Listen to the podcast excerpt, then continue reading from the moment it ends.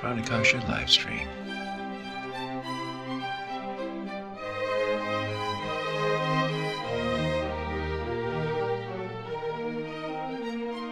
Hey, folks, it's Matt at Pranakasha Productions, and today I, am talking with fellow YouTuber Maria of Tea and Telly with Maria.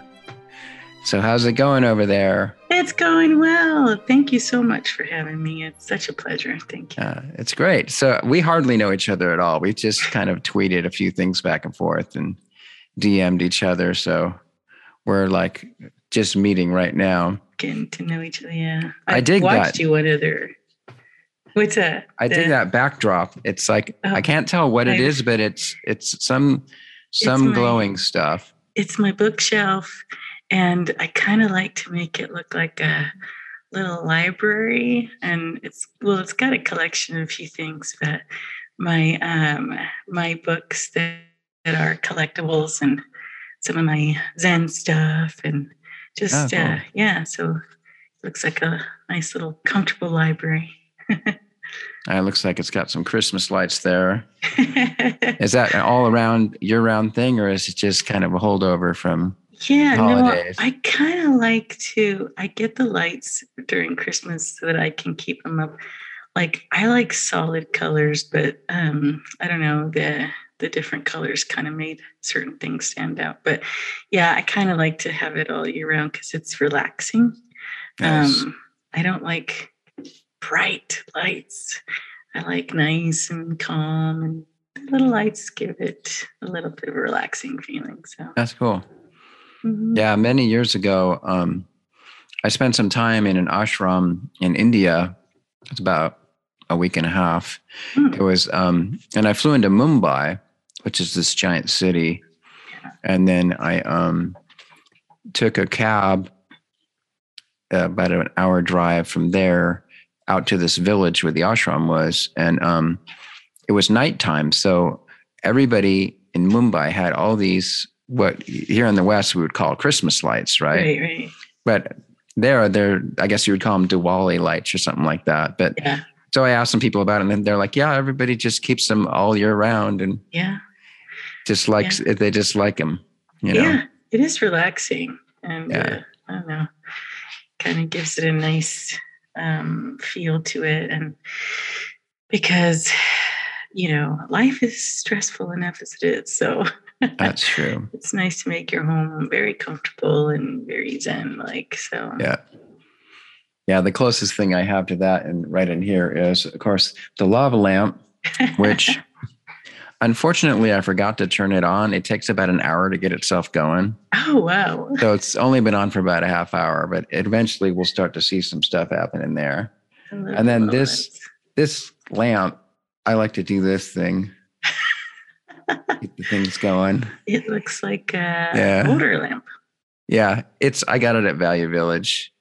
Oh. It was, it's just it was really cool looking.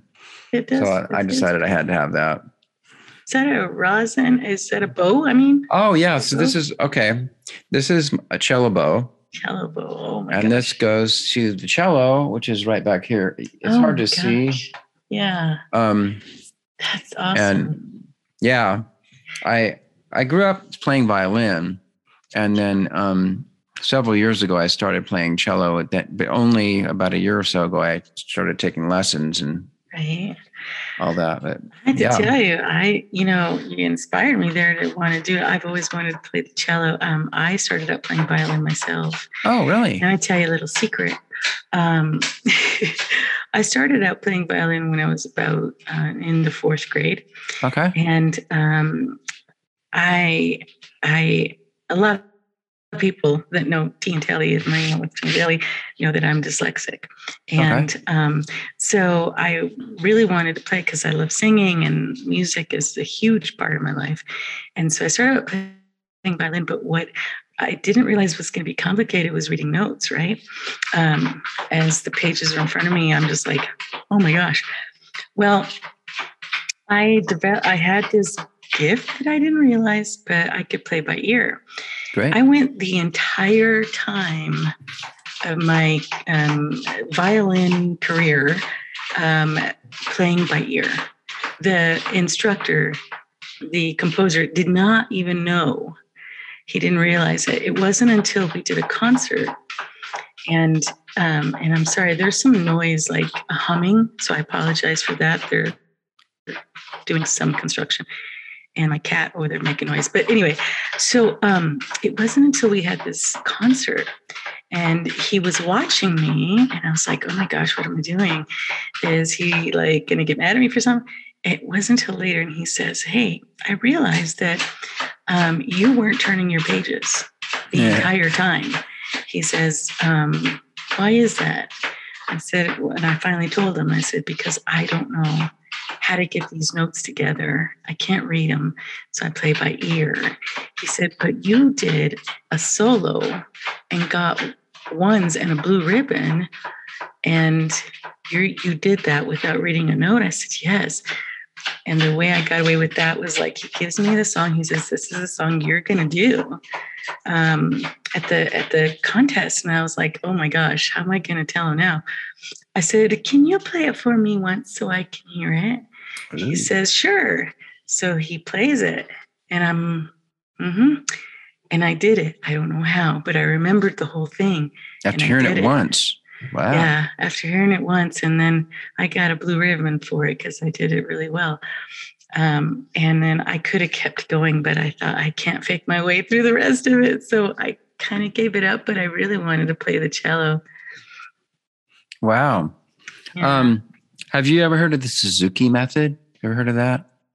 I have actually, and just recently. So I don't know yeah. a lot about it, but I have heard of it.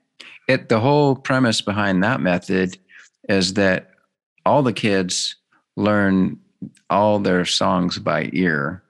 Mm. And it isn't till many years into it that they start to learn how to read. Yeah. The That's... idea was the main idea was that Dr. Suzuki was this um, guy in Japan, and his whole thing was um, that children learn their their native tongue just by imitating what their parents do. They just learn it all by heart. Mm-hmm. And they you don't learn how to write, read, and write until many years later. And he said, if kids can do that with their own language, then why can't they do that with music? Mm-hmm. So that was his whole thing. Well, that's a good method. Yeah. Um, and that's true because that's that's uh, well, I speak Spanish, and that's the way. Oh, great! I Qué bueno. Yeah. so I didn't oh. learn how to read and until much later. I mean, okay. I just mimic, like you said, I mimicked our parents. So, um, so yeah, but we, in the house, we spoke a lot of Spanglish. So, you know, when people come over, you forget that you're speaking Spanglish. okay. ¿Y hablas español también? So, eres María. Yes, María. Qué buena, María. mm-hmm. Sí. Hablo un poquito español. Un poquito. Sí. Mm, muy eh, bien. Eh, sí, es la misma cosa. Eh, no en escuela. Yeah. Sí. That's I, I learned from watching Univision. Univision? Yeah. That's the best place to learn it. the only problem is, is that I, I learned what I discovered is if I learn like sentences, mm-hmm. just memorize a whole sentence, that that worked way better. And then I would just mm-hmm. build up this kind of list of things I could just fire off. Yeah. But the only problem was uh, since I was watching Univision and the novellas, my sentences were like, oh, mi amor, um, no right. puedo vivir sin ti. Did you start getting Vida. angry like they do? yeah. yeah.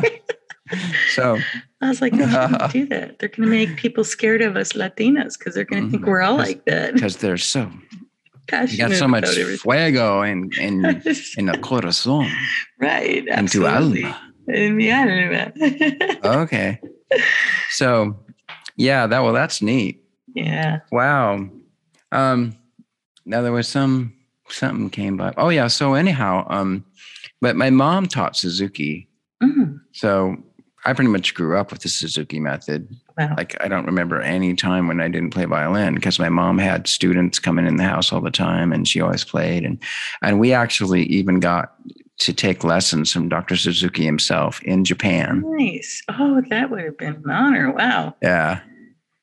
Yeah, because she was a she was a certified Suzuki teacher, so he invited her to go to Japan to do some training, and we stayed there for like three weeks.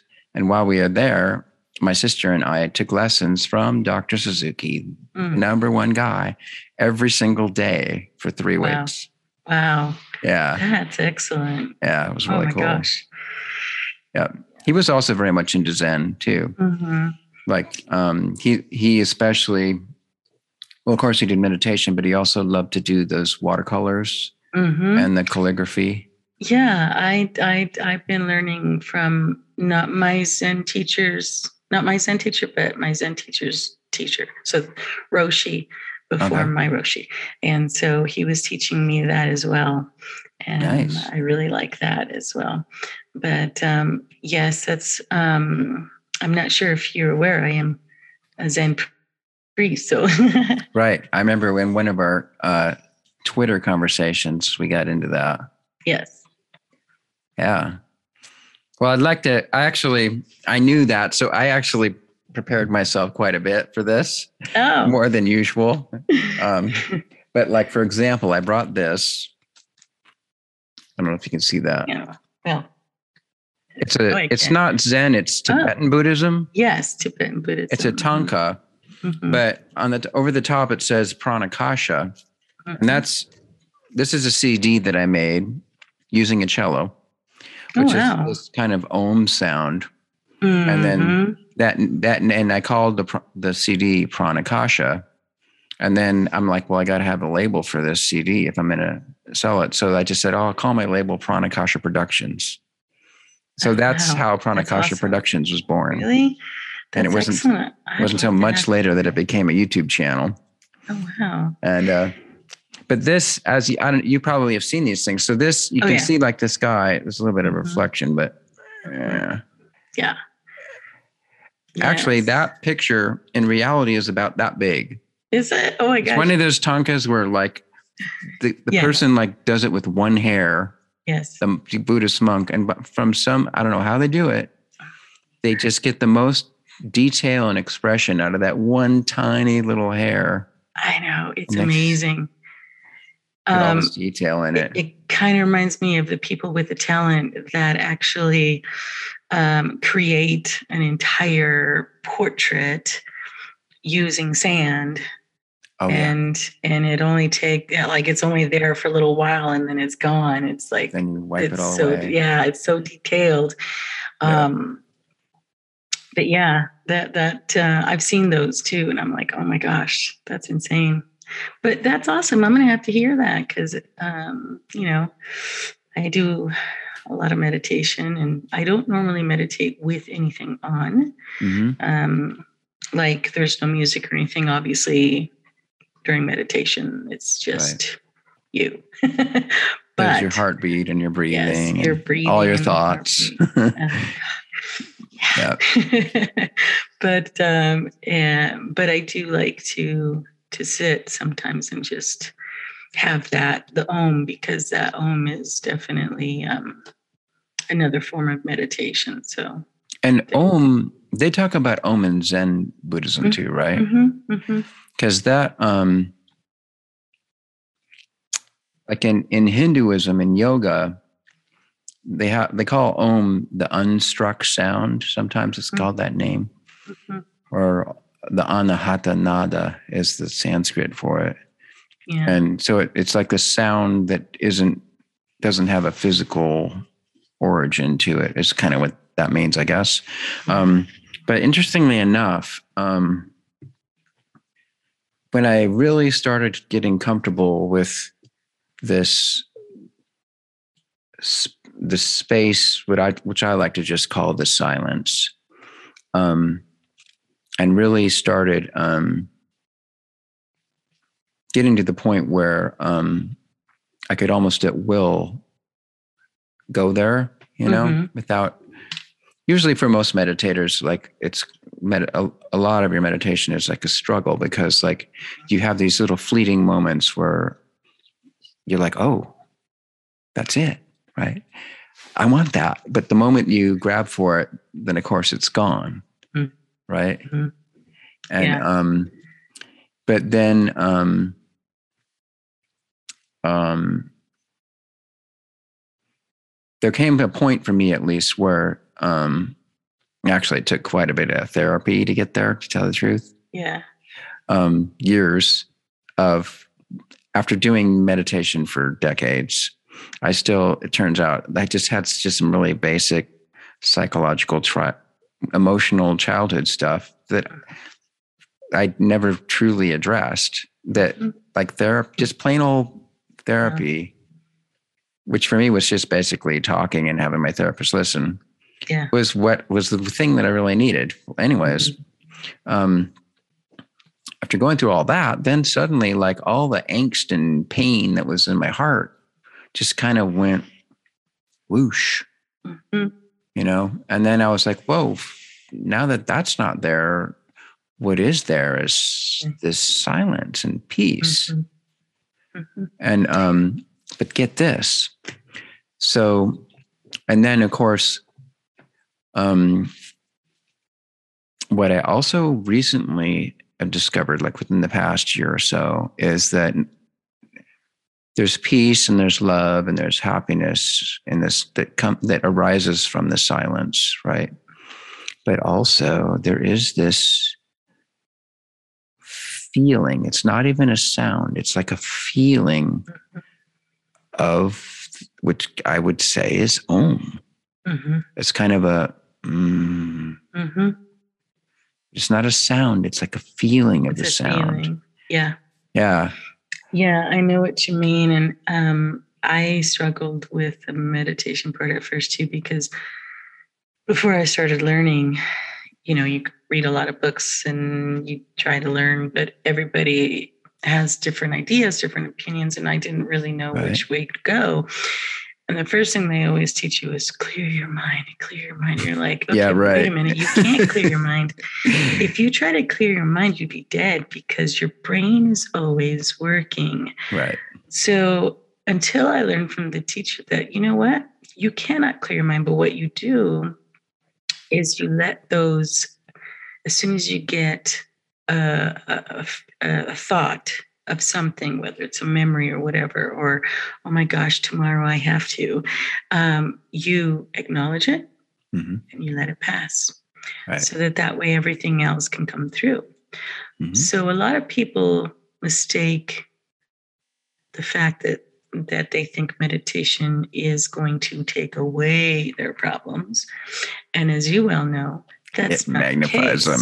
You're absolutely right. Um, there are times uh, in meditation where I could come up and I would, and I feel anger Mhm.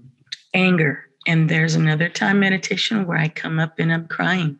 Yeah. And so different feelings come up because you're sitting there with yourself Mhm. for a while. And and the more you do it, the more you're realizing um, yourself.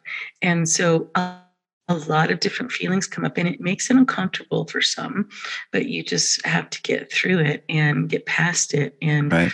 um, your those things that happen to you because like you i had um, quite the childhood and Okay. stuff and um, even up into further years i've gone through quite a bit um, and so yeah i get those feelings once in a while come up and they're still there but like you said you find a way to to acknowledge them, Mhm. but realize that there's nothing you can do about it. It's the past, you can't change it.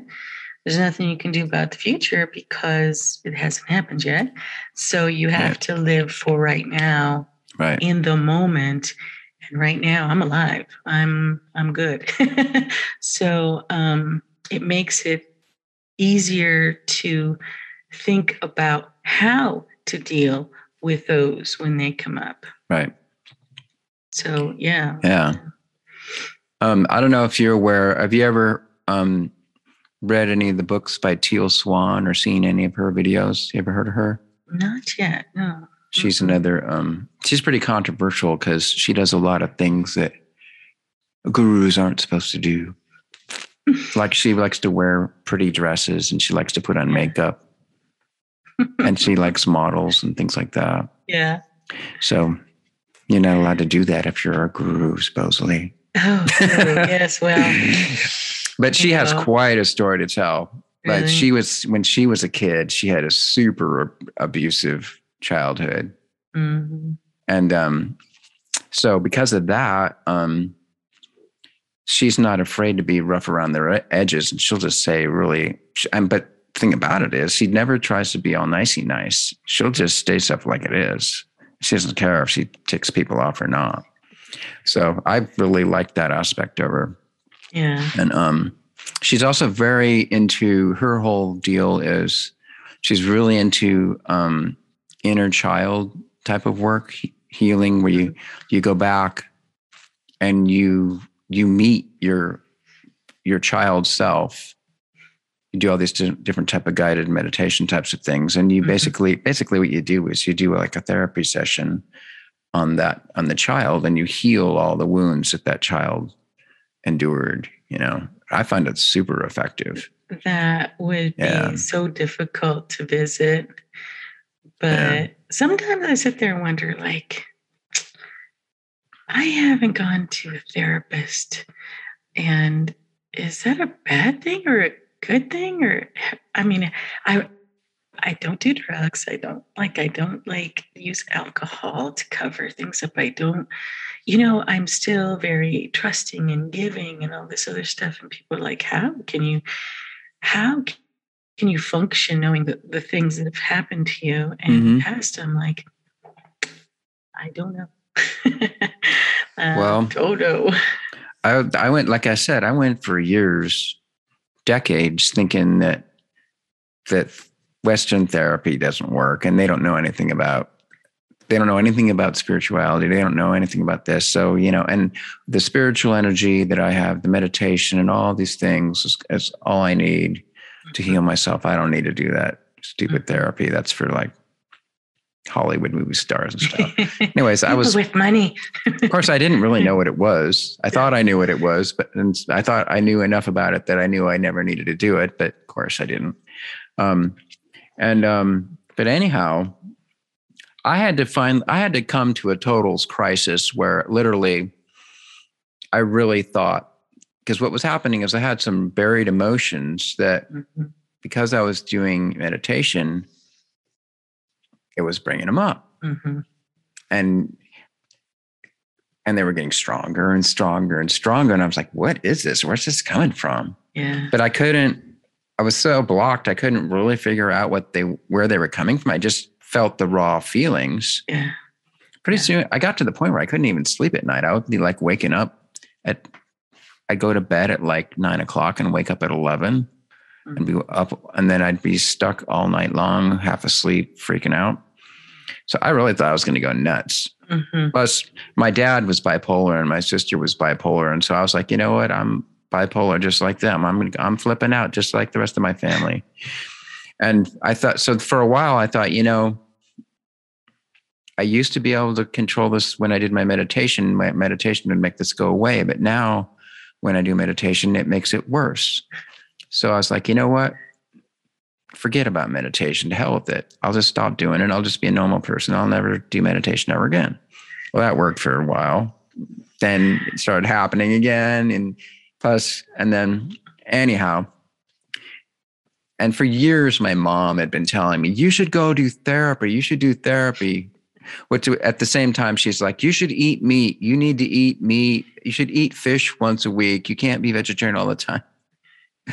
So finally, I was like, you know what? I've tried everything else. I'm about to go completely flip out. I'm going to end up in a psych ward mm-hmm. at any moment. So why don't I just try therapy and see what happens? Mm-hmm. My first session was like, whoa, hmm, I actually feel a lot better. and all it really was, at least for now, I still do therapy now just because I kind of like it now. It's mm-hmm. fun. Plus, I do, it's more about uh, relationship thing now. So it mm-hmm. helps me and my wife in our marriage if we both go to a therapist. Yeah. Not the same therapist, but right. They do talk to each other. We we signed a form that allows our therapists to talk amongst themselves really? about me and my wife, so that helps. But anyways, um, so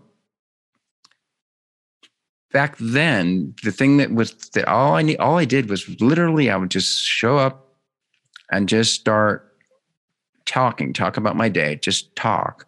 And somehow the just the physical act of talking it through has a very healing effect. Mm-hmm. If you're talking it through physically, pronouncing it and demonstrating it to another person, gets you out of your head yeah. and gets you it's kind of like in catholicism where you have to do con, where you do confession. confession. yeah. Except for confession you only get to do a couple minutes right? You're like how can i squeeze it all in in two minutes? I don't yeah. Whereas like with therapists you at least get an hour. Mm-hmm. so you work it all through. But i think it's really the same process. Mm-hmm. just confessing your quote sins or whatever you want to call Still, it. Still, whatever it is. And then it, it has a chance to kind of work itself out yeah. Especially if you are doing meditation and things like that, yeah. then then once you unclog it a little bit, then the energy and the healing is able to move right in and yeah. heal it really fast. Well, I think, you know, obviously you're right about that. I did start seeing and or talking to a therapist to ask if I was malfunctioning because I was like, okay, this is crazy. I, I don't, I, why am I asking this? But do I need to? But I think what, what, what helped was that I, um, bottled everything inside right. and I buried it deep. Yeah. And I learned methods of survival. Right. So it was, it was just, um, a self defense mechanism that I used. And, mm-hmm. but what I didn't realize that if you do that too much, it can it can still damage you. Um, just because it's buried down and you think everything's okay, right. it does reflect itself later, like in relationships and mm-hmm. things like that, where you have insecurities and you have fears and things like that. But um, but it, it, it and then one day you're sitting in a car in a parking lot bawling your eyes out. You don't know why. It's because all those emotions are just like nope here you go. Yeah. And so for me to talk to somebody about everything does help. So how did it feel when you actually were bawling in that car? How did it feel?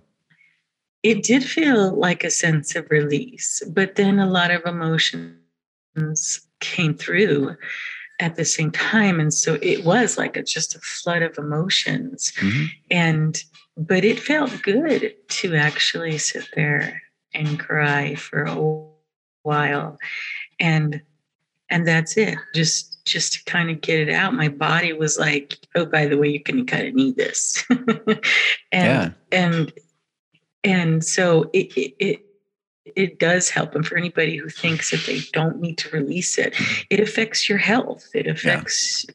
everything. Um, uh, so I started doing that and allowing myself to feel. And I think right. it was the practice, um, my Zen practice, that taught that it's okay to be angry. It's okay mm-hmm. to be sad. It's okay mm-hmm. to be happy and have all these feelings because you're human and that's how we're built. And so right. you got to do what you got to do. It's what you do with the sadness and the anger that make the difference. So mm-hmm. have it, be angry, be upset. And and so i started to be able to do that and i was like oh this is good. This is this is good. I kind of like this right. Yeah it's um well like in yoga and the yoga philosophy they they do talk about the, the energy. There's a word a, a sanskrit word called shakti where mm-hmm. there's they talk about there's it's there's the silence right which is mm-hmm what everything comes from, right? But hmm. then out of the silence comes the energy of creation in all its forms. And one of its forms is a kind of energy that works through your body and purifies your body and does all these things. And, um, and it, at some point, it does touch your emotions and activate them, right? Mm. So I don't, in your Zen practice, do they talk about anything like that? Anything similar to that? Yeah, um, we do. Uh, my teacher does. Um, I mean, we ch- I check in with you know we have once a week kind of thing, and he always asks me how's your meditation coming? How's your meditation? And he asks every time. Right. And um, I think he does that because he's waiting for me to to get it to understand the different things that come up with it. It's not the same thing every time. Right. And so at first i used to say oh it's great. I never understood that he wasn't talking about how are you sitting? How long are you sitting? and all that other stuff. It was more detailed than that. And mm. so then now i'm like well, well let me tell you. Let me tell you what happened the last time okay? And um, so now he's like okay kiddo i think you're you're figuring it out.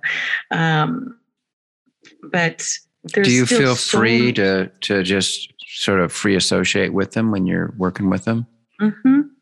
yeah um, because there is that whole um, I mean, it, it, at first it was kind of hard because when you talk with somebody, your mind automatically goes to, oh, this guy's going to fix everything for me. And you kind of right. look at them as a therapist. But then you realize, like he always had to say, is Maria, just to remind you, I'm not a therapist. well, interesting because I was just going to say that it sounds like basically you're doing a therapy yeah. I wonder why he says he's not so. a therapist. Because they're not like like um the point is that you're learning he he teaches you what like um the the traditional things that teachings that came from the buddha himself on how yeah. to meditate and how to do this and why we do what we do right. everything else you have to kind of figure out and it was and it was mainly because it's kind of like one of the teachings that say um, for somebody like for you if you've never tasted a watermelon before mm-hmm. um, i could describe it its color, right. how big it is, the texture, the whole thing. Right. But you're really never going to understand it until you actually have had it yourself. It, right. And so um, that's kind of what he is. He's the teacher that tells you and describes everything to you, but you have to figure it on your own. You're going to have to figure out how to reach your own enlightenment Mm-hmm. And, um, you know, you have to experience it yourself. And he can't even explain what enlightenment is like because for him it was different. For me, it's going to be different. So, yeah, yeah um, definitely not a therapist. So I can't sit there and tell him all my problems because he's going to be like, no, that's not what I'm here for. um, but it's hmm. still helpful anyway because um, you still learn a lot you still learn right. a lot. I read a lot of books on on the teachings and all that other stuff. And um, I'm going to be going into koan um, teaching. Oh, fun! Soon. Yeah, and tell us what be, that is. I know what a koan is, but tell the people what a koan is. A koan is well. Let me describe that. Um, it's kind of like well, for example, my name Shinzai is my priest name. My name Shinzai is a koan. And your teacher gives it to you, and you have to figure out why he gave it to you. And so it's it's a lesson. It's a life's lesson. Like Shinzai means heartwood. Means what? Heart, like heartwood. Oh, it's heartwood. like a tree. Okay. The tree right. heartwood. And okay. so um I went to study what a heartwood tree was. okay. And I found it very interesting that heartwood is the center of the tree, okay. the center of the tree that lives the longest and that feeds the rest of the tree. Oh. And the tree could die, but the center stays alive and it still can can feed other trees it can do all that other stuff um, with that so um, yeah the heartwood is the hardest center of the tree and so just when I think that I know why he gave me that name, mm-hmm. I probably don't know. you know, it's interesting. That just reminded me. There's um, there's a Hindu scripture called the um, Yoga Vasishta, where Lord Rama, as a 16 year old, is talking to his guru, and um, his guru Vasishta. And Rama is like the incarnation of the Lord of Vishnu. So basically, he's like God as the sustainer of the universe. But he's mm-hmm. 16 years old and he doesn't know that yet. So he mm-hmm. has mm. to talk to his guru to find out who he really is again. But there's in there, they tell, tell all kinds of stories. And the, there's several stories in there where they start talking about a wood apple.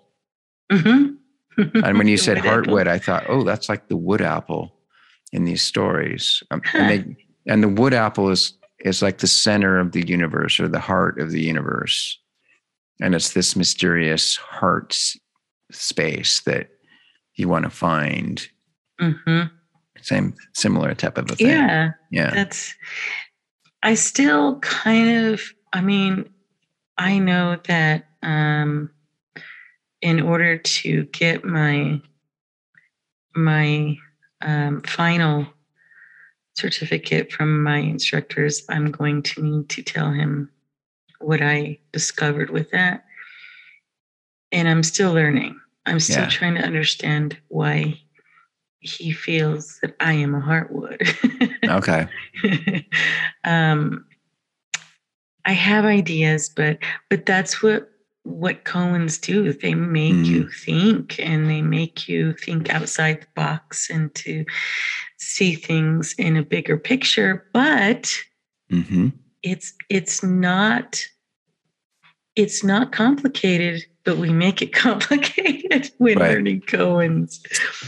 So what of course I'm not I, I'm not actually a Zen I've read a few Zen books so, and I know a little bit about it. And I have a friend who does Zen. He, mm-hmm. his, when he talks about meditation, he just says, well, I just breathe.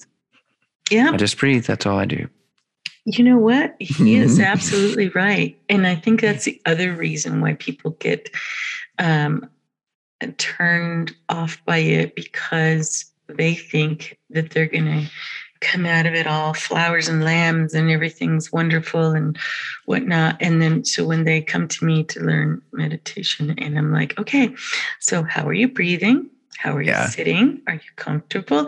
And then they're like, where's the where do we get to the good stuff? It's like, but that's what you're doing. Yeah, I want to have visions like they have an avatar, you know? Yes. That's that's the cool part. Have visions and they they think they're gonna, you know, be all I want to go no. to the astral plane and talk to, you know, demigods and angels and have them right. show me my past 20, last thousand past lives and so on.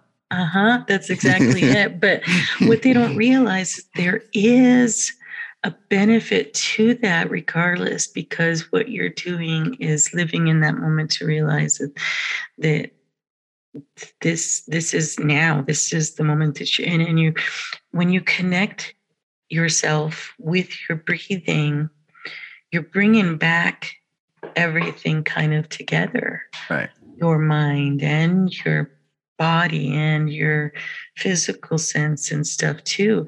Um, and so everything kind of works together, not separately. Your mind isn't 10 miles away while your body's here. Right. And so when you do come across an issue, a problem, you're kind of better equipped to be able to deal with it. Right. Um, which is why, you know, my teacher's always saying, stop doing multiple things at one time because it's not supposed not supposed to do that. One thing at a time and when you do it you do it well. And it's true. So because your mind will be in 10 different directions if you're multitasking. Um i have a counter to that one. yeah. So okay. Why is it bad for the mind to do what it's designed to do which is to think? It's not yeah, though. See, that's the thing, though. In Zen, you learn there's no good, there's no bad. It's not right. that. Ah. so why um, should I stop it? So, I mean, if the mind, if the whole purpose of the mind is to think all these thousands of thoughts all the time, then why do I need to stop it? you don't need to. That and that's that's the other thing that's confusing to people is is that we you know i'm you messing with you right yes i know you're right the mind is definitely capable of that mm-hmm. but then you are not putting everything into that I mean, like when you're cooking, you're obviously going to be doing this and watching your food and doing that, but you're doing one thing: you're cooking, and you're Brought being happy. focus. Yes, Right. with that. Um, so it, but like I said, it's not that it's a bad thing. We never, we never teach people this is good and this is bad. That happens in other kind of religions where they tell you that's bad, you can't do that or this or that. Um, so and and so yeah, I mean, yeah, I think I see exactly what you're saying. There would be an, a good argument point for that, but um, but it does help to kind of stay focused on certain things. And I'm definitely guilty of not following that. Don't multitask. Well, okay, so I'm going to throw in a technical term. So, and I think this act- term is actually used in, may also be used in Zen too. There's this Sanskrit term called nirvikalpa samadhi. Mhm. Ever heard of that? I think I've heard of that one. It means, what it means is, well, samadhi means sameness. hmm Everything's the same. And nirvikalpa means without waves or without modification. So, like in yoga philosophy, they say that the, the greatest level of meditation is when you achieve nirvikalpa samadhi, Mhm. meaning that your mind is literally empty of thoughts, right? Well, in my opinion, what's the point? because if you, it's impossible to be a human being and to do anything and function on the earth and also at the same time be in the state of nirvikalpa samadhi. It's impossible. Yeah. The only way you can be in nirvikalpa samadhi is if you go sit in a cave, your heart stops beating and you Mhm. stop breathing, and then literally you're you're you might as well not even be alive. Exactly. Okay. But Yeah. you did achieve the ultimate enlightenment. Okay. But what good is it? Yeah, so my point is this that you can develop a relationship with the silence Mhm. and you can you can be intimately connected to it in fact to tell you the truth everyone already is. Hmm it's basically right. everyone's connect everybody is so intimately connected with the silence in the same way that they're intimately connected with the breathing and the heartbeat. Mhm. because it's really from what everything emerges from that place. And then in the human body it's literally the space in which your thoughts live. So whether or not your mind has thoughts or not has no effect whatsoever on the silence Right. No, And you're it- absolutely right yeah. on that one because um was I gonna say that um in enlightenment in like for me to reach enlightenment enlightenment for me is not oh i can sit here without zero thoughts what it Mhm. means is that you have realized that the world is pretty much perfect the way it is. The things that happen around us not pretty Um, much. It is. Yeah, actually it is. the world It- is. It is perfect it is as it is right? And yeah and, and it's and it's the and i'm not going to say the good bad because again there's no good bad it's Right. kind of like you can be sitting there watching this beautiful bird and it's eating and it's just singing away and it's so beautiful. Right. And then a hawk comes in and takes it and and and you're like oh my gosh that's horrible. that's horrible. But then that hawk needed to eat. So the hawk got to have its meal even though this little birdie's gone now. And so you have to appreciate everything the way it is.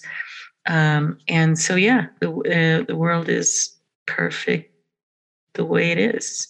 And some Right. people are like what are you talking about? Right if you But start talking like that and you can a lot of people get really pissed. They do because they Well- don't understand that concept. Part of it part, the part of it is is that um what what we're trying to allude to when we say that Mhm. is um on one hand everything's perfect right? Because everything comes from the silence and we live in this amazing universe that seems to have no end to it and and Mhm. however you look at it it always has some amazing aspect to it right okay on the other hand there's a lot of times being a person on the earth is a real pain in the ass Oh yeah, right? absolutely. So there's two things. We got both. Yeah. And um, so on one hand, you have this connection to the silence where everything's great. Mm-hmm. On the other hand, you're still a person. Like so, like if a bee stings you, it's going to hurt, or if a mm-hmm. mosquito bites you, it's going to itch, or mm-hmm. you know, if you get COVID, you're going to cough. You might even die. You know, all these things. So it's kind of like as a human being, even when you're quote enlightened, whatever that is, you, you, still have both still things happens. happening, right? Mm-hmm. And you still have thoughts in your mind. Like I, I, again, like if I come across a person that I would consider enlightened or whatever, back in the day, I used to think, well, they don't have any thoughts in their mind and they can read my mind and you know they know everything every at all times and they're like omniscient and all this stuff. Because that's what my fantasy of what enlightenment was. Right right. I had no idea what it really is. But now at least based on my own experience what it really all what it really is is you just become you develop a relationship with the silence and then you enjoy being a human being yeah it's so and all that all that it entails. Mm-hmm. Like, why would an enlightened person, like if I'm enlightened, am I still going to wear glasses someday? If I'm in, when I'm, a, I think I will actually. you know, absolutely. Like, yeah, like my teacher says, you live and then you die. The end. Yeah. you know? well, I mean, not exactly, of course. well, I mean, you know what I mean. But depending on if you believe in reincarnation or not. right. However, well, I mean, there's so many ways. I mean, again, what happens in my show is we start getting into it and then it's like it never ends okay we start peeling back the onion yeah. so on one hand i'm pretty convinced there is this thing called reincarnation so in fact i've even done some past life therapy and gone back and looked at old past lives and stuff and all that. Um, but also, I also know that on one hand, yeah, we've led all these past lives, right? And we have the memory of them in mostly kind of an emotional memory of them. And yet, that's all an illusion. And then, and you could even say that's all a bunch of bullshit because that's what's really important, like you said, is what's going on right now. Mm-hmm. Right? Yeah, my, next, my very next breath. That's the most important thing. Absolutely. And funny you were talking about past lives. I I often wondered about that myself because before I went into teaching, you know, or learning and everything, um, I used to have this reoccurring dream all the time. Mm-hmm. And I remember I, um, I was I was married to this this German before my ex husband, oh. and um, and he was really really big on history. Okay. And I love history, but I'm not as detailed as he is, and he is very detailed. So anyway, so I'm telling him, I said, you know, because I would wake up screaming in German, and I Did, mean, do I you speak German? Meine Deutsch ist nicht gut. You know, I, I okay. spoke, I learned German for four years, but it wasn't okay. like that. It was perfect German, like really okay. good German. And I would wake up like all, you know, oh my God, and then like terrified and stuff. And I couldn't figure out why. Well, my dreams were always, I told him one time, I said, okay, let me tell you. I dreamt that I was a uh, wearing this outfit and and it, and I had this hat and it had this pointy thing on it and I had this gun and it had a little sword on it because I'm not that great at history. And I said it had a sword on it and stuff like that. And and I remember that I was walking over a pile of, of, of dead bodies and I could smell it and I could feel it and I could smell the gunpowder and everything. And I was hiding behind this thing and I'm describing this thing to him. And I said, and then the big guy who I guess is the boss guy, because I'm such an idiot, he comes, I said, he came around and he's screaming at me and he's calling me a coward because I hid through the whole, you know, through the whole fighting. And I told him, I don't want to kill anybody. I can't kill anybody. Why am I here? And, you know, but we're speaking in German. Mm-hmm. And and he's sitting there with his mouth open, going, Oh my gosh. So he pulls up and he said, and he pulls up the information. he said, Does it look like this? And I'm like, Yeah, like that. He goes, Oh my gosh, okay. So he's, you know, I'm describing this stuff that I've never seen before, whatever. And um, but I but I would constantly have other dreams about me. Um, and I was a man and mm-hmm. and uh, and then I, I told him about the you know that I was in love with the enemy, um, this woman from the enemy side, and we would meet secretly, and and um, and then one day she's gone at our meeting place. She's gone. Well, they found out, and and then some they took her and stuff. So I mean, they were very detailed. Like I could feel everything, I could smell everything, and and my dreams are kind of bizarre anyway because I see in color, which I didn't know most people didn't. They dream in black and white, but um, it, the senses were real. So when I would get stabbed or shot, I felt it. I knew what it was like, mm-hmm. and so. Um, but I would constantly have these dreams where I was a German soldier, and I couldn't understand why. And I thought, why would I have these dreams like this. It's just kind of if and I would be watching a movie from that time and I would sit there and start bawling. Like I don't want to see it again. I, and I'm thinking, mm-hmm. and wait a minute, I've never what am I talking about? I've never been there before. But yeah, I just that those are the kind of things okay. that always make me wonder. Don't watch Saving Private Ryan. I've seen it. Trust me, I've seen that one. It was hard to watch. Yeah. Yeah. Uh, yeah. Well, that was interesting. so, like, what what does your teacher like? If you told this to your teacher, what would how would he react to that? To be honest, I don't know because I've never talked to him about that before, mm-hmm. and um, and I'm not sure why. I think I've never. I think you're probably the only third person I've ever told. oh, wow. So besides all the rest of the internet besides now. now the whole internet. But yeah, I've never really told anybody um, because I just was like, they're going to think I'm nuts or something. But um, well, it's I mean, really common for people to have past life experiences and dreams yeah. and stuff. Yeah.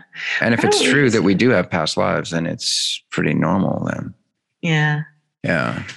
Um, so, well, what you so what would you say is your everybody has a talent like what do you think your talent is? Oh gosh. Like a physical talent or an emotional just, talent no just kidding. first thing that comes to mind. Hmm. i think um, well i mean i could say well i love singing. I have talent singing. I think though what i've what came to mind right away was that I seem to have a talent to calm people. Okay. Um, in that I can get a perfect stranger to tell me their deepest, darkest secrets.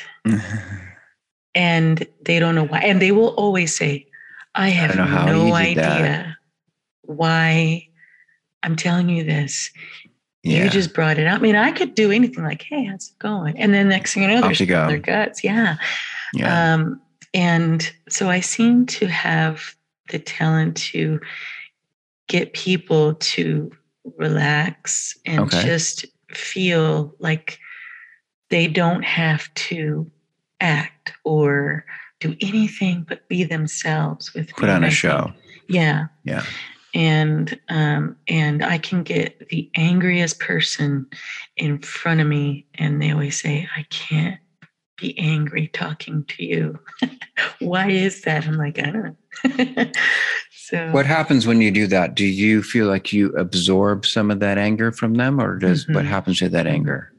Yeah, it, my sister sends me lots of articles about empaths. okay, I was going to say she says, yeah. You are a total empath because I can feel people's emotions. Right. And they don't have to say anything. I could be next to them and right. I could be like, oh my gosh, they're so frustrated right now. Please calm down. You're making okay. me feel that way. So I do tend to feel them, but they don't even have to be standing next to me. I could feel right. people across the way or whatever right. I'm thinking about them. So I don't know. I don't know if it's a thing, but she keeps sending me stuff on impact. My wife is kind of like that. My wife wanted yeah. to be a nurse, but she realized she couldn't handle it because she was too empathic that she just felt people suffering so much yeah. that she said, I won't be able to take this. I wouldn't be able to go to do this every day. Yeah. That's, so, that was me too. Yeah. Um, because, um, I, I, I definitely feel somebody's true emotion. If they're really sad, I'm crying. Mm-hmm. I'm crying mm-hmm. with them. If they're really happy, I feel that joy or whatever it is. Ah. Um, the anger, especially. I'm mm-hmm. like, why am I in such a bad mood? And I'm like, oh yeah, okay. So I, that's why I keep soft lights. That's why I mm-hmm. do kind of my own thing. I like to be. I need my alone time. Mm-hmm. go behind my my my bedroom and shut you know shut the door. Right. Leave me alone for a while. I have to be away from people for a while. Right. And if I'm in a store and there's a ton of people, I'm just like, yeah. My previous wife couldn't stand going to a library because she would pick up on all the people's emotions in the library, you know? Mm-hmm. Mm-hmm. And um, so let me so you're so you must have a lot of water in your in your chart then astrologically like Pisces and Cancer and things like that. You must have that in your chart. I'm right? not sure about that part. I'm all I know is I'm a Virgo. Oh, but that, I'm right. That's your sun sign. But there's a whole bunch more to it than that. Yeah, so. I'd like to know though. But yeah. all I know is I'm on the 22nd, which is the first day of autumn. That's all I know. Is that I'm mm. like last day of the Virgo. but that's all I know. Um, it's possible that I have, or I don't know. You'll have to tell There's me. a lot of water, and you can just tell by looking at yeah. you and the way you talk and stuff. So, um, but only, I only know this because I have a friend who's a really good astrologer. Mm. He's taught me a lot over the years. But so, I'm like, um, so yeah. So yeah. were you always yeah. this peaceful, or when you were a child, were you peaceful, or were you more flamboyant? You know, it's funny you should mention. I, I was telling my teacher when he was teaching me how to meditate, and I said, "Oh my gosh, I was meditating before I even knew what meditation was. Right. Um, I was actually pretty peaceful as a kid as well. Um, besides the fact that I would always pretend to be a superhero. okay. Um, what do you know? Was, You're a kid. You're daydreaming. I know, daydreaming. I used to daydream about Star Trek. yeah, I, I was I always Bionic Woman or Wonder Woman. Yeah. Oh, cool. Yeah. Um, at ISIS. And um, shh, don't tell anybody that one. Okay, hold on. ISIS. So you can, I don't know if you can see this, but that's like. Oh, wait, hang on. Need my glasses. One second. I can put it up there. Oh no way! Yeah, the Eye of Ra. Yeah. And then next to it is the Planetary Society. Oh yeah, the, I just yes. Yeah, the, just today. Very but nice. I'm sorry I distracted you. But um, no, no, yeah. I, so I was a pretty peaceful child. I think as I spent some time on my own. Um, should I say on purpose? Purpose or not. I don't know. Anyway, so I did spend a lot of time on my own and I found ways to get past that by just sitting there. Get past what? Mm, okay, for example, like if um, my mom said, go to your room. Okay. And um, she would turn out the light. and I mm-hmm. was always scared of the dark. Okay. okay. So if I was in my room in the dark, what I would do is sit there and close my eyes and say, with my eyes closed, it's completely dark. So I would imagine that I really wasn't in a dark room. It's just because my eyes are closed. Okay. So I would just sit there and breathe and breathe through it and breathe through it. So I would just sit there and breathe and breathe, and breathe until it was time. Um, for my mom's like, okay, you can come out now. Your punishment's over. I'm like, what did I do again? Just kidding. Never mind. So um, I spent a lot of time doing that, but I was always, I was actually always um, a peaceful one. I wasn't really rowdy, and I think it's because my parents grew up really religious. It was very religious. Yeah, Catholic, right? No, Oh, not? No, not Catholic. You'd think oh. so. Actually, my dad was Catholic. I was baptized Catholic. Okay. So um, I do have a, a godmother and godfather. Um, but but then my mom was of a different religion, and then so he kind of came over Okay. to that, like kind kind of more like um, oh, what do they call them? Is it Baptist or something? I can't remember. But anyway, it like a um, almost like an evangelical.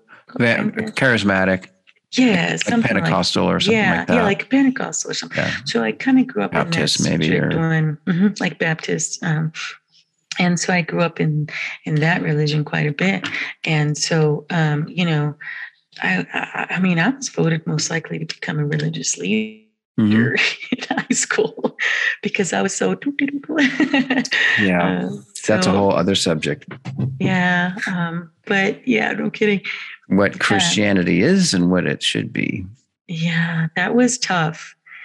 um, and so, needless to say, my mom is still trying to tell me that my um, studying Buddhism is wrong. is Satanist. That is the biggest pile of bullshit. You know, I'm like- I, I'm, I'm, I have quite a. I mean, I, I literally go out to lunch with the pastor of the church two two blocks away from my house every Tuesday. We Mm. go out to lunch, and um, we have some pretty frank discussions. and we're reading the Bible too. We're studying the Book of John, and um, I know enough about the Bible Mhm. um, to realize that the real Christianity is what Jesus taught Mhm. and what's in the Gospels. Mhm. But that's it. Forget about Paul. Mhm. Unfortunately, most of Christianity in its outer form seems to be all about what Paul dreamed up. Mhm. And people forget. They they did they kind of brush over the fact that before he became Paul, he was like a mass murderer. Mhm. He, he, he threw people in jail. He murdered them and all this stuff. And why? Because they didn't believe the same religion he did. Mhm. And now we're worshiping him like he's like almost as good as Jesus. Yeah, no, I yeah, and That's you're the right. main problem. Yeah, I think that's that's kind of it though, is that people tend to forget um, that who the real teacher was. Yeah. Mhm. And the thing is, if you go and you if you read the Gospels, this is my whole thing. This is uh, in a nutshell. According to Matt Weiss, this is what the real Christianity is. Matthew 22, 36, where somebody comes up to Jesus and he says, Rabbi, what is the most important commandment? And Jesus says, the most, com- most important commandment is to love God with all your heart, all your soul, and all your mind. And then he says, the second most commandment is to love your neighbor as yourself. Yourself. And then he says, these are the two most important commandments. All the prophets, all the scriptures, everything else hang upon these. Done. That's what Yeah. Christianity is supposed to be. Yeah. Yeah, that's what confuses me when somebody says, I'm Christian, but then they they hate this and hate that, and God wouldn't like this, God wouldn't like that. But but he's you gotta we're supposed to get along, people. Yeah. Supposed to like each other. Well, there's a lot. I mean, if you really dig into that, those few lines, there's a lot mm-hmm. to it because, Yeah. okay, how are you supposed to love God with all your heart and all your mind? Well, first off, you got to figure out who God is. Mhm. Well, that's a pretty long process Mhm. right there. And Right then, there. so, I mean, if you can truly achieve these two commandments, and then basically you find God everywhere, and then be sure to notice that God is also in your fellow human being. Mhm. Well, I mean, that's like enlightenment. Mhm. Exactly. So that's what Christianity is supposed to be. yeah. According to Jesus himself, that's what Christianity is supposed to be. Mhm. Yeah. Absolutely. All the rest of it is bullshit, in my Yeah. opinion. Yeah. Or at least Well, Jesus doesn't say, he says it. all the rest is pretty much doesn't matter if you don't have these two things. But Mhm. I say it a little bit more. I say all the rest, if you don't have these two things, you don't have love for God, you don't have love for your fellow neighbor, all you've got is a bunch of bullshit. It's just Mhm. crap. It's useless. It's like you got So, you know, like Jesus said, these two commandments are like the Christmas tree. and everything else is like the ornaments on the tree. Mm-hmm. Well, if you take away the tree, the ornaments fall to the ground and break, and they're useless. exactly. You that's know? true. You gotta have. So, yeah, that's absolutely right. Yeah. But, anyway, uh, yeah. so that so I I go there because like there's so many, you know how people get so hung up on all the cultish aspects of Christianity yeah. mm-hmm. and how you're supposed to be and how women are supposed how wives are supposed to behave. Nowadays right. it's not nearly as bad as it used to be, but it used to be that wives had to be this and this and this. Right. Why? Because the apostle Paul said so. Mr. Mass Murderer shithead himself yeah. said that. And everybody yeah. bought it hook, line, and sinker. I know. All that is crap. It's it's. Just, I'm it's I'm at the point in my life where like you know what I'm just going to straight up say it. Uh, yeah. Just, I'll just look people. I'll look Christians in the face who think they know what they're talking about. I'll say, you know what, that's yeah. all fucking bullshit. Yeah. You know, and, and that's I not even what Jesus of, wants you to be wants know, you to do. And I think a lot of times too is that people forget. Like some people take the Book of Revelation as as literal it yeah. as a literal book like this is literally going to happen and you're like but but book of revelations is like a total drug trip well, it's prophecy it's just like any of the other prophecy in the bible it's all it's basically dream sequences and all this vague imagery and how you know what is it it's it's a mind free associating as what it is uh-huh. and then yeah but they it, yeah definitely wasn't um, to yeah. be taken literal, but I don't know. Yeah. Well, that's a huge other topic. We're going to run. I got to, I have to end in 20 minutes because I got to go get my hair cut. No, that's Nece- okay. Necesito was... cortarme mi pelo, mi, mi amiga. Okay. Está bien porque tengo okay. un poquito de hambre. Tengo que hacer el, el uh, just kind of get to dinner. Oh, oh, lo siento. Wow. yeah, no, that's all right. Um, what time is it for you? Well, soy en Seattle, so La misma yeah. tiempo. Did oh, I say oh, that right? Yeah, that's right. Yeah. How yeah. would I say it's the same time? El mismo, mismo tiempo? tiempo. El mismo tiempo. Mm, es el mismo sí. tiempo, ya son las ocho. Sí, las ocho, sí, las ocho. Anyway, so, so, I mean, so I'm a bit like you. And I, if I get into the right space, I don't know if you noticed, but that's one of the reasons why I've been pretty successful doing interviews is that people pretty quickly start pouring their heart, heart out to me too. yeah. Of course, I sort of probe a little and kind of prod and get them there, but then after that, I sit back take and it's all about it's that, and then but it's just creating a sense of trust too. Yeah. Also, a and sense it, of yeah. listening, a space of listening. Absolutely, and I think that's the important thing too. But um, because even like when I do my show, people are first they're like, "Oh my god," they're nervous wreck and they get all scared. And then when I bring them on, right away they feel calm and they always tell me, Oh my God, that was like the coolest thing. I felt really relaxed. Great. I want to come back. And I'm like, Great, you know, because okay. they said it was fun. You made it relaxing. You made me feel comfortable and I wasn't scared. And that's how I like people to feel. Right.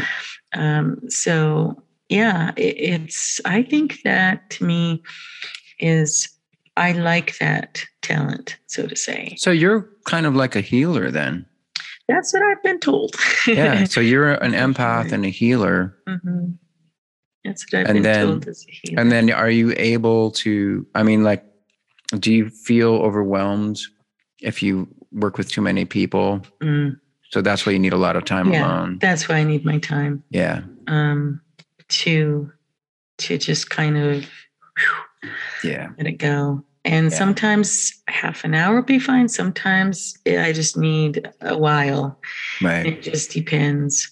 Um, so that's one thing I do like about my job, which I don't ever tell people who or where I work, but um, um, I like that I do work from home and I like mm-hmm. that I don't have to communicate with any, I can go a whole day without talking to one person mm. doing my job. And that's mm that's nice. Right. It's just my brain and me, and I'm good to go.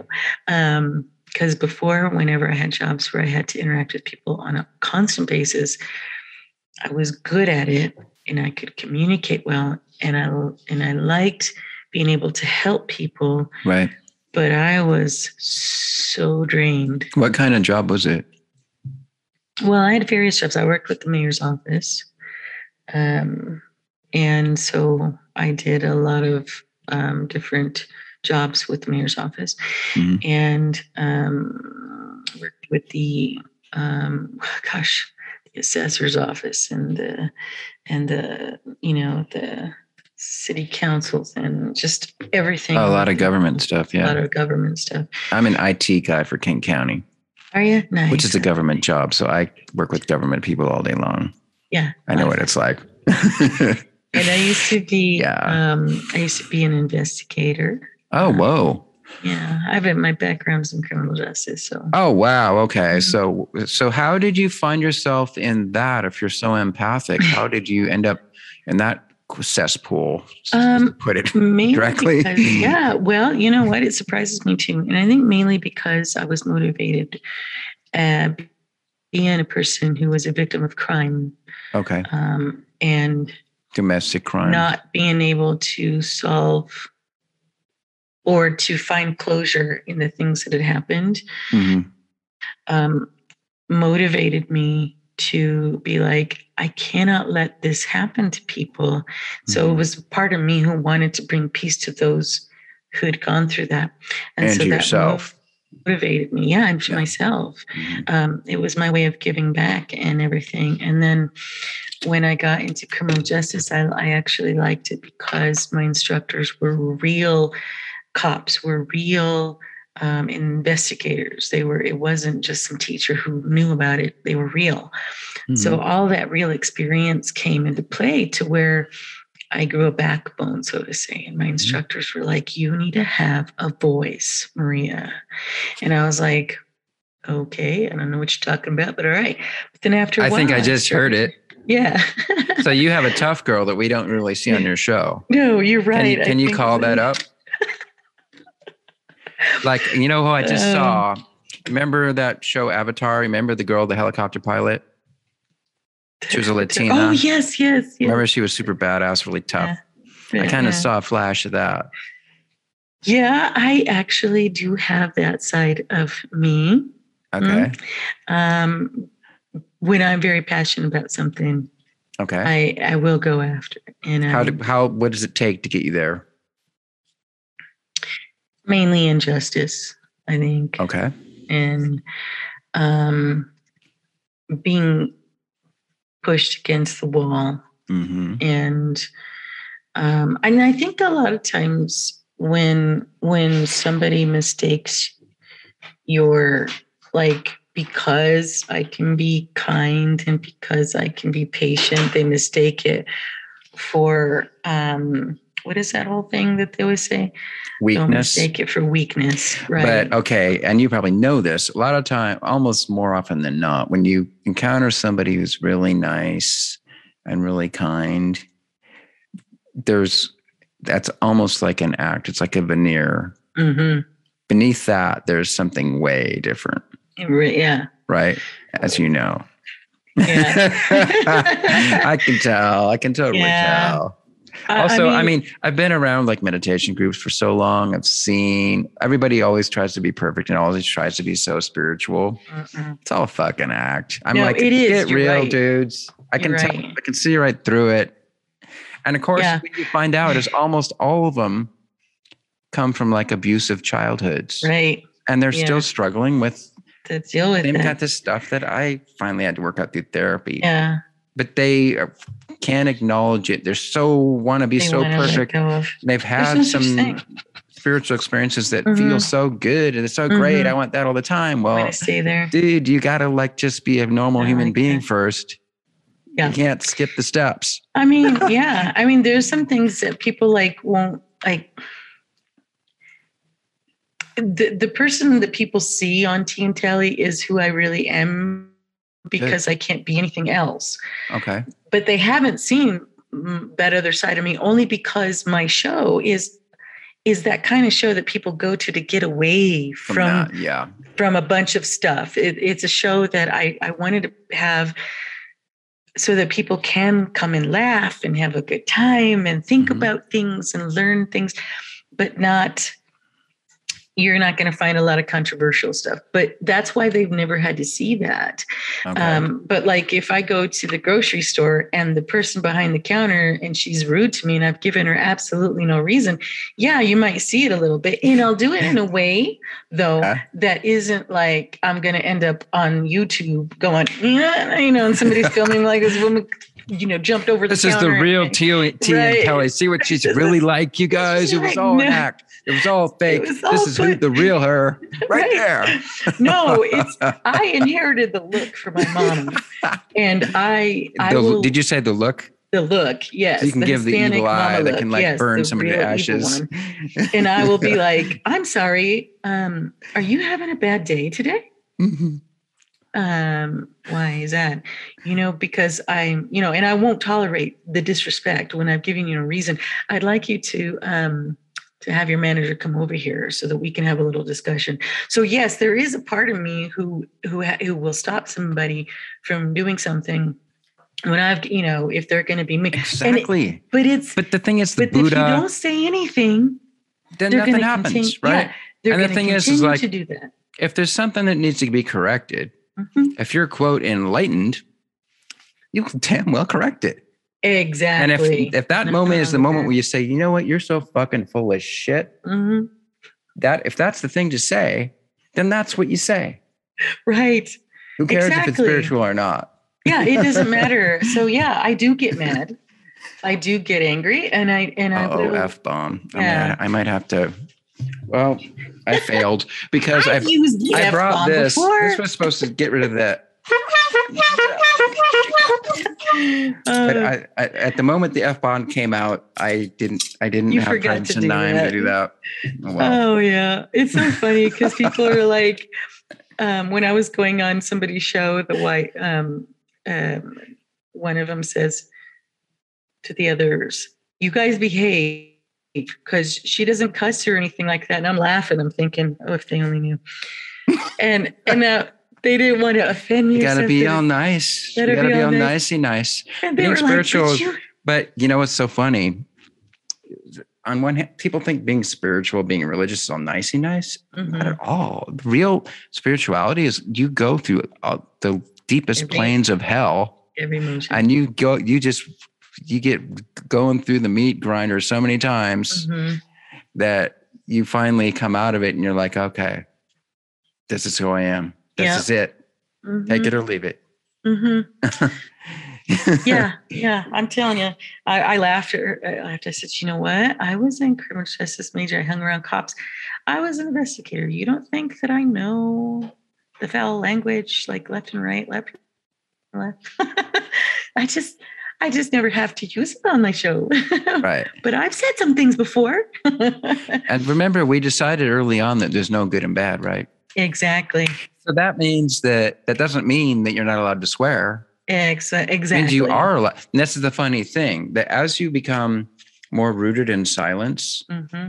most people do not become more silent. They actually mm-hmm. become more exuberant and more mm-hmm. outrageous than they ever were because it they're basically their personality becomes energized by the silence, which is again the power and the source of everything. Yeah. And whatever we used to hold them back is kind of dissolves, and then they're just like, you know, if you're, you're this is freer, it. You're freer. Yeah, you're free. You're much freer, and you're much yes. generally speaking, you end up being much more expressive. Yeah. Yeah, yeah. and exuberant. I have learned yeah. to be very expressive. it happened to me. I'm way crazier and way off the wall now than I was a couple decades ago. Even me though, too. to tell you the truth, I'm still really just being the same way I always was. Mm-hmm. It's just now I don't hold myself back nearly as yeah. much. I'm louder yeah. than I used to be. I have yeah. to say, I'm louder and angrier and happier and sadder and everything than I exactly. So I like that. Yeah, I all, I see. There's still a lot of pain in you. Mm-hmm. So there's some more to work on. Yeah. Absolutely. All it is is, and really all it is is acknowledging it and realizing yeah. I'm a human being. Mm-hmm. Human beings experience pain. Mm-hmm. But the trick is to not get stuck in it. Yeah. Yeah. It is what it is. Yeah. Right. Absolutely. Yeah. You're yeah. right. I, I know I still have a lot to to yeah. work through. There's a lot of expectation. Like there's a lot of father type of stuff that's like still looming over you as far as I can see. Mm. Is that true? Mm. Father image yeah. is sort of. Yeah, I think I there's some things I never understood. Like my dad, to show affection, he used to pat me on the head, and I'm like, I'm not a dog. I couldn't understand why he was afraid to hold me, okay. hug me, and say I love you. Like right. I couldn't understand that. It took a long time. Now it's different. Now my dad's like, oh my God, and he hugs me. Oh, great. Like I love you. And great. And um, and it was um kind of like that too with my mom. I the first time I remember hearing her say I love you, I was 19. Oh wow. And so yeah, I don't, Whoa. I don't yeah. Why I, was I remember the first time it was crazy. So she was like really hardcore or something. Yeah, I don't know. I was, um, yeah, it was really different. But was but she now, Latina? Was your oh, mom oh, yeah, Latina? Yeah, and now it's different too. My mom's like, "Hi, baby, I love ah. you so much," and and I love the mess out of her. And she's apologized for a lot. I mean, it was okay. a big deal. My mom's like, "Oh my god, I'm so sorry." It was, you know. Hmm. And I said, Mom, see, but I thought, see, from what I've gathered from Latin culture, most Latinos and Latinas are much more heart centered and loving. It was the strangest thing. We were a close family, uh, but distant in a way. Like we all kept our own feelings and things inside of us, but yet we were a close family. Huh. Like even without them saying it, I knew it. Okay. Even if I didn't hear it, but hearing it is nice. So you were born into that. So that asked that dynamic was already in the family when you were born it sounds like mm. so as a child you just immediately assumed that that's how things are supposed to be yeah and and, and i guess it confused me as to why they were able to do that with my brothers and my sister but not me oh everyone else got hugs but you didn't mm-hmm.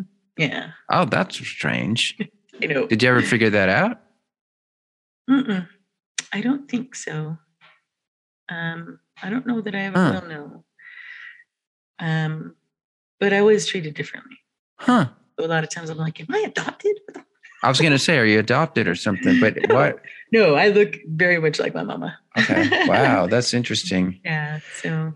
Ooh, that's really interesting. Yeah. Huh. But no, it's um. Of course, we have like five minutes left. Dang it. Yeah.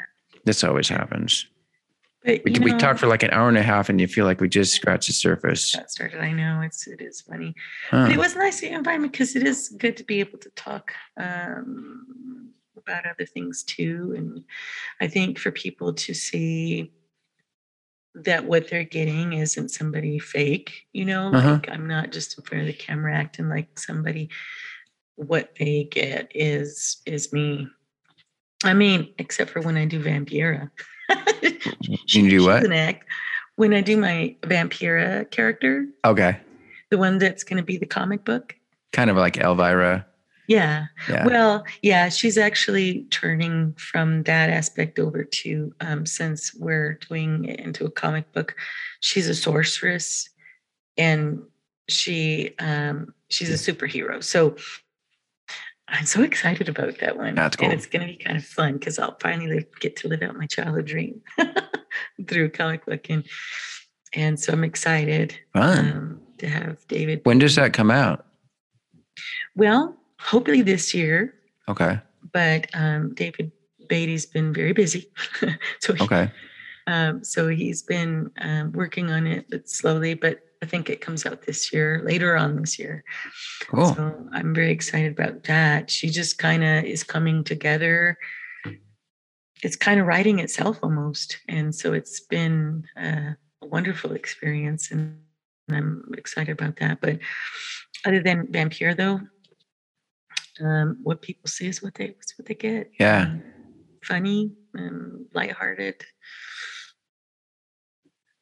There's yeah. a lot there. yeah. we should get we should do another one of these. Either do it on my channel again, or maybe have me on your show or something. Yeah. Because now you really now I'm like, hmm, what else well, is in there? I I'm going to be starting a new segment on Tuesdays, And okay. um, I was I was going to do my first one live with the tea mistress. Um, I'm going to have tea, and I'm going to be wearing my kimono. Oh, cool! So it's going to be which is your Zen outfit. No, this is an actual kimono, kimono, not my not my Zen robes. Okay. Um, and it's going to be kind of relaxed. I'm going to be telling things or whatever. So my first one's going to be her. She actually uh, creates her own teas. Um, so she's going to talk about that process and everything. But it's going to be the Kickstarter to my Tuesdays, and oh, cool. I was going to pre-record those and then just air them on Tuesdays. So you want to go live, we can actually maybe do that and have a nice tea segment with me to where we can tea and talk about whatever. I'm totally up for it. Yeah. So, yeah, we can. And that continue. would be live, right? It would be live. Well, we could do live, but I, I it's up to you, to whichever you like. Them. That's we can always pre-record them, and then okay. that way um, I can just air it on Tuesdays since I live stream mostly on Fridays. But okay, um, yeah, um because um, I was going to have tea time to where we just I talk about whatever. And so maybe we can do a pre-recording of it and then air it on Tuesday. okay. Do part two. yeah, for sure. See, I even brought my crystals. Mm. See, I, I'm like, once I start doing therapy, then I'm like, okay, I, I might as well try crystals too. nice. so, these are rose quartz. Rose quartz, yes. I yeah, rose quartz. and they actually work really well for me. So mm-hmm. whenever I do my meditation now, I I I brought them because I was hoping maybe we could do a meditation. Oh, I even I have a special chair that I'm using. I usually don't use this chair, but this one yes is one where I can sit in it and cross my legs oh, a little bit. That? But we ran out of time, darn it. I know. So, well, we'll have to do it on my yeah. segment then on my okay. Uh, to, to, yeah. Sounds good. So no, I had fun. We'll have to continue that. Yeah. Yeah, it's been great. So mm-hmm. so do you ever call yourself Maria? Yeah, sometimes I do. Yeah. Somebody asked me that too. Is it Maria or like when Maria. I'm on Latino slants, I'm Maria, definitely Maria. Maria. yeah, Maria. Yeah, Maria. But sometimes I'm Maz, uh, depending oh, on Maz, okay. my my it's, it's my nickname in Australian. Uh, the Australians call me Maz. Australia. we didn't even yeah. get into that. No, no, it's my friend okay. who does all my videos and stuff, who produces a lot of the stuff. Okay he's uh, he's one that does Australia's Most Haunted, and, and he you know he's he does all the stuff, uh, cinematographer and all this. Anyway, great. He calls me Maz. Hey Maz. So I'm like sometimes you see me. That's great. Uh, all right, so we gotta we gotta wrap it up. Sounds good. So I don't know what I mean. Usually I say live long and prosper, but like um, so in Hinduism there's like namaskar or namaste, but like in Zen, what would you say? How would you like honor somebody? What, what would be a good bye? you just or, say bye. No. Hi or uh, hi. hi. Yeah, I mean, you still kind of do the, you know. Okay, the, we yeah. can do that. So let's let's do it. So. Mm-hmm.